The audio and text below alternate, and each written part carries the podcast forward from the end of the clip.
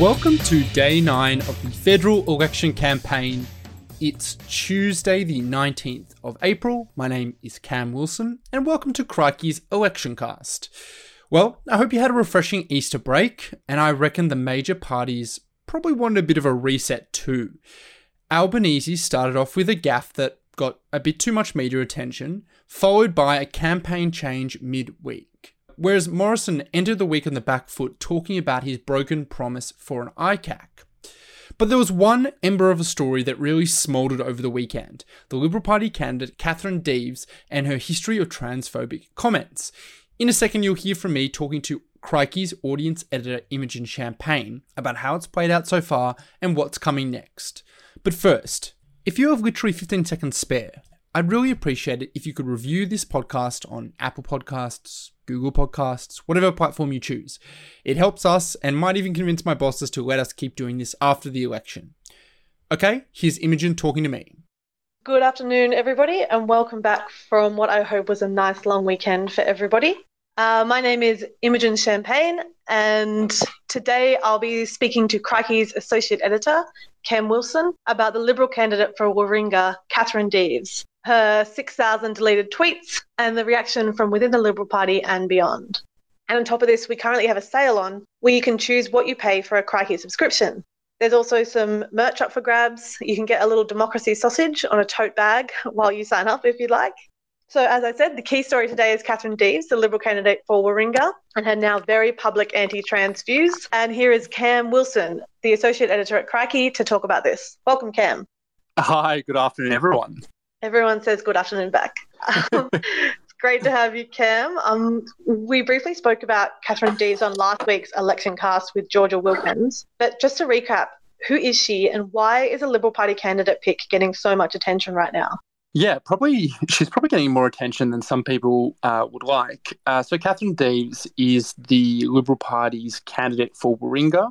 You know, I had to refresh myself that Warringah until very recently was a blue ribbon uh, Liberal Party seat held by it was Tony Abbott, wasn't it? Yeah, that's right. And, and obviously now it is uh, Zali who's in it.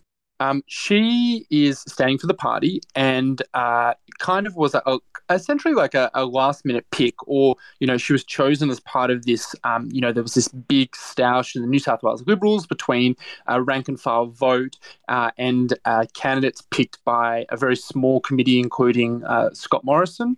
Um, she was the one of Scott Morrison's picks. Uh, th- after all these legal challenges, you know, she was um, the decision to select her was upheld, and so she's the one who will be contesting the election in a couple of weeks in a seat that the Liberals, I'm sure, would love to have. Um, why she's come into so much attention is because her history of, of pretty full on uh, transphobic uh, uh, views and, and, tweets and interview comments have really come to light.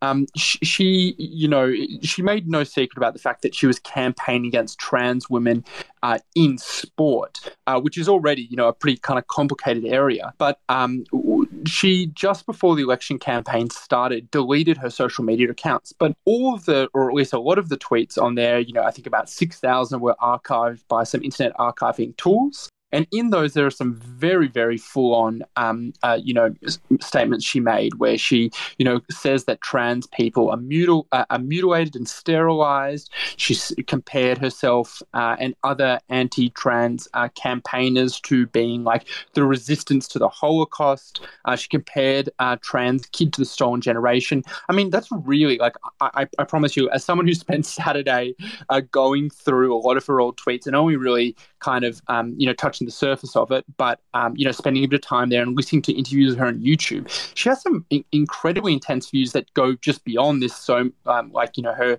her stated uh, passion about trans women in sport, and really represent um, some very transphobic views towards um, what is it? You know, obviously they're they're a marginalized and, and vulnerable community that's yeah, that's really awful. That would have been a I mean a terrible way to spend your weekend digging through those all those tweets. I'm sure. it's it's the election, so you know I kind of I kind of acknowledge that the, the weekends are uh, you know it's a, it's a social concept and that they just become it all continues blurring in the same day. yeah, absolutely. Um, what's the response been so far, Cam, from the Liberal Party and further afield? Yeah, so there's been um, an increasing numbers and increasingly loud uh, calls for her to be disendorsed by the Liberal Party. I mean, most explosively today, uh, Matt Kean, who is the New South Wales State Treasurer and a kind of, you know, a, a vocal uh, member of the moderate faction within the New South Wales Libs, came out and said, you know, these views are awful. She should be endorsed. She's not fit for public office. Um, that kind of represents a increase in in intensity, but there's been other calls, particularly from moderates as well. It was reported uh, that Trent Zimmerman had said that she don't think he didn't think that she should be a candidate to the prime minister. There's been elite emails um, from within um, branches, local branches, saying that they don't think that she represents the the party's views very well. So all in all, there is this really, really big um, kind of, you know, quite an opposition to a, a local candidate. Um, that being said, you know, there, there are people within the party who've stood by her. Um, some people couldn't be drawn it, like Marise Payne was on Insiders on Sunday and just said, that's not my, you know, I, I leave that to the New South Wales Liberals. So she didn't say, you know, let's go. Um, and uh, Scott Morrison and Jane Hume are two kind of high profile people in the party who've recently still said, yep, we support her. And that's that's also after Scott Morrison originally backed away from her, right? So he's like backflipped twice on it. Yeah, so she so she came out and apologized for her view for her previous comments, and uh, you know Scott Morrison was like, well, she's obviously apologized for those views, and I you know stand behind her kind of as a candidate. So kind of like you know really um, straddling that line. But I mean, look, you know, I, I think we're all you know we're, we're adults here. We know that people don't just suddenly change their mind when they decide to go into public office. You know, these views that she espoused are really part and parcel with the activism that she's been doing for years. To think that she, she suddenly changed changed her views that she, you know, said pretty recently, um, I think seems pretty unlikely to me. Yeah, absolutely. And I mean, as you said, she's been doing this activism for years. So, how is it that she got chosen for this seat? After all, like you said earlier, it's a former blue ribbon seat that the Liberal Party had held for ages, and surely they'd like to get it back. And this activism, it was all out in the public. How did this come about? Yeah, I mean, I think that's a good question and one that's probably still needs a bit of reporting on it. You know, when I was going, I was watching this um, December 2020 interview with her, b- between her and a um, a prominent online, I think he's American, uh, kind of uh, person who's also critical of trans people on YouTube. And she, at the time, described herself as she said, "I've I voted for all you know all kinds of parties. I'm politically homeless." So you know, this is only what like you know 16 months ago or something that she was saying. You know, was not saying you know I'm a you know right wing paid up member of the Liberal Party. Um, and and we know in fact that um the that New South Wales Liberals had to waive the usual rule, which said that you have to be a, a um, financial member of the Liberal Party for six months to stand for the party.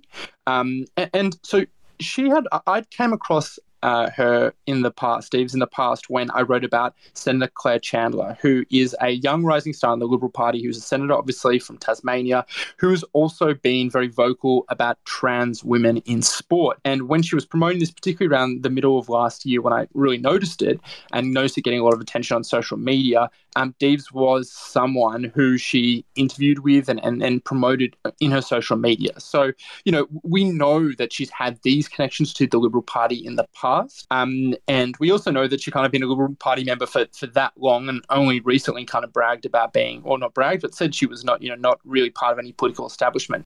And actually, kind of interestingly, you know, she said um, in this interview as well, she kind of like lamented the fact that politicians taking up these sudden interest in trans people were, for the most part, like I think she said, you know, conservative, divisive types. So you can clearly tell that at the time she was a bit uncomfortable about the kind of um, people that she was kind of, I guess, essentially aligning with. And now she's really, you know, stuck her, her foot in it as well. Right. Cam, what do you think will happen from here? What can we expect to happen over the next few days on this issue? And is there any kind of silver lining from all of this at all? Yeah, look, I, I think it's it's it's hard to know. You know, um, this morning, uh, Anthony Albanese was kind of given a chance to comment on it, and he just said, you know, this is a Liberal Party mess. I kind of note that he didn't come out more vocally about the the, the specific issues of, of transgender rights, but he just said the Liberal Party's a mess. So that was what he said. But then I think really recently, in the last couple of minutes, Scott Morrison has said he's, you know, really um, doubled down on on Deves as a candidate, said that there's a pile-on saying that she's he's going to stand behind her. So you know, look, you, you never really know. Like we know that uh, the AEC um, nominations are still open. I believe you know for parties to nominate on bulk has to be by I think today, but I think you can still individually nominate candidates uh, even for a party for a few more days. But it, it is a decision that has to be made fairly soon. Will they gut it out? Um, I, I, don't know. I guess with these comments today, it feels maybe less likely. But I, we, we know there's a lot of people agitating in the party to say, can we just you know choose someone in this socially progressive seat that's you know not only may not be in reach for you know maybe taking the Liberal Party this time, but certainly you know there are these neighbouring seats with Dave Sharma, Trent Zimmerman, who are also uh, you know not on, on huge margins, who would not like to deal with this kind of terrible um, publicity. Um, so, like, you know, they would be agitating for some kind of change as well. I mean, you know, the only silver lining that I would kind of say, and, and this is just me trying to be, you know, maybe there's something positive in the news, is that, um, you know, despite Scott Morrison's comments, for the most part, there hasn't really been that much support for Deves and her, her stances. Like, it's not like we're seeing all these people um, coming out in support of her. It really does kind of reflect what we already knew, which is, you know, a four and five Australians um, in a YouGov poll said that they support trans rights and protections that should be the same as anyone else. We can kind of see that, you know, this isn't just about a trans women's sport, um, which is in itself a wedge issue. I won't get too much into that. But this is, you know, the comments that she made, the views that she's previously espoused clearly um, seem to be widely condemned. And if, you know, people, many people listening might know that overseas, um, issues around transgender rights is a lot more contentious. It's a lot, it's a bigger part of public debate. And it's a, mm. it's a lot more uh, I think I, you might even say like evenly fought between public support. I haven't seen that here so far. We certainly haven't seen it in terms of support for her. You know, she, she may, she very well um, may uh, end up you know, still representing the Liberal Party. Look, she may even win. We can't really say, but like it certainly appears that this story has been a negative for the government. And I think you know, like people who have to deal with this, unfortunately, trans people, people with trans people in their lives, are no doubt you know hating seeing these views espoused. But I mean, if there's any silver lining, if I'm really squinting, it's that we're not seeing like this does not seem like there's a lot of support for her views. Yeah, no, that makes sense. Thank you so much. That was Cam Wilson, who's associate editor of Crikey. Uh, thank you so much for your time today, Cam. Thank you, Imogen. And we'll be back again at the same time tomorrow. But you can also keep an eye out for our afternoon edition of Crikey that goes out at around 5 p.m. with key campaign stories of the day. And just another reminder that we have a sale up at crikey.com.au at the moment, so do take advantage of that. If you'd like to listen to any of our previous broadcasts, you can find Crikey's election cast on most podcast platforms. Have a listen, let us know what you think, and uh, we'll see you again tomorrow. Thank you. That was me, Cam Wilson, talking to audience editor for Crikey, Imogen Champagne. That concludes Crikey's election cast for today. We will be back tomorrow. And in the meantime, if you miss us, you can find all of our work at crikey.com.au. Bye!